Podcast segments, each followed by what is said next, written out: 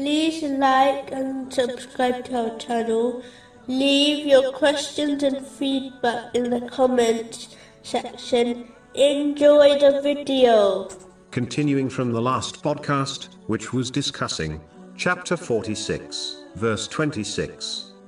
But their hearing and vision and hearts availed them not from anything of the punishment when they were continually rejecting the signs of Allah, and they were enveloped by what they used to ridicule.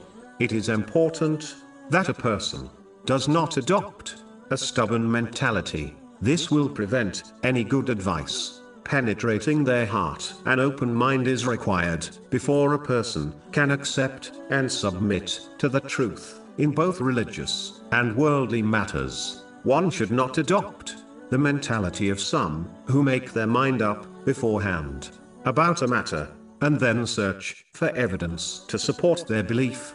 If they cannot find any evidence, they simply intentionally misinterpret information in order to fit their ideals. This was the attitude of many of the non Muslims of Mecca, who predetermined their belief and only debated with the Holy Prophet, peace and blessings be upon him, for the sake of argument. Chapter 43, verse 58. They did not present the comparison except for mere argument. Allah, the Exalted, covered the hearts of some of the non Muslims of Mecca as they adopted this type of argumentative mentality. Chapter 4, verse 155. And they're saying, Our hearts are wrapped.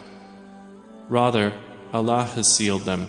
A Muslim should not behave as if they already possess all the answers, as this only leads to the bias mentality discussed. A Muslim should therefore adopt an open mind and accept the truth when it is supported by strong evidence, even if it is from someone they dislike. This applies to worldly and religious matters.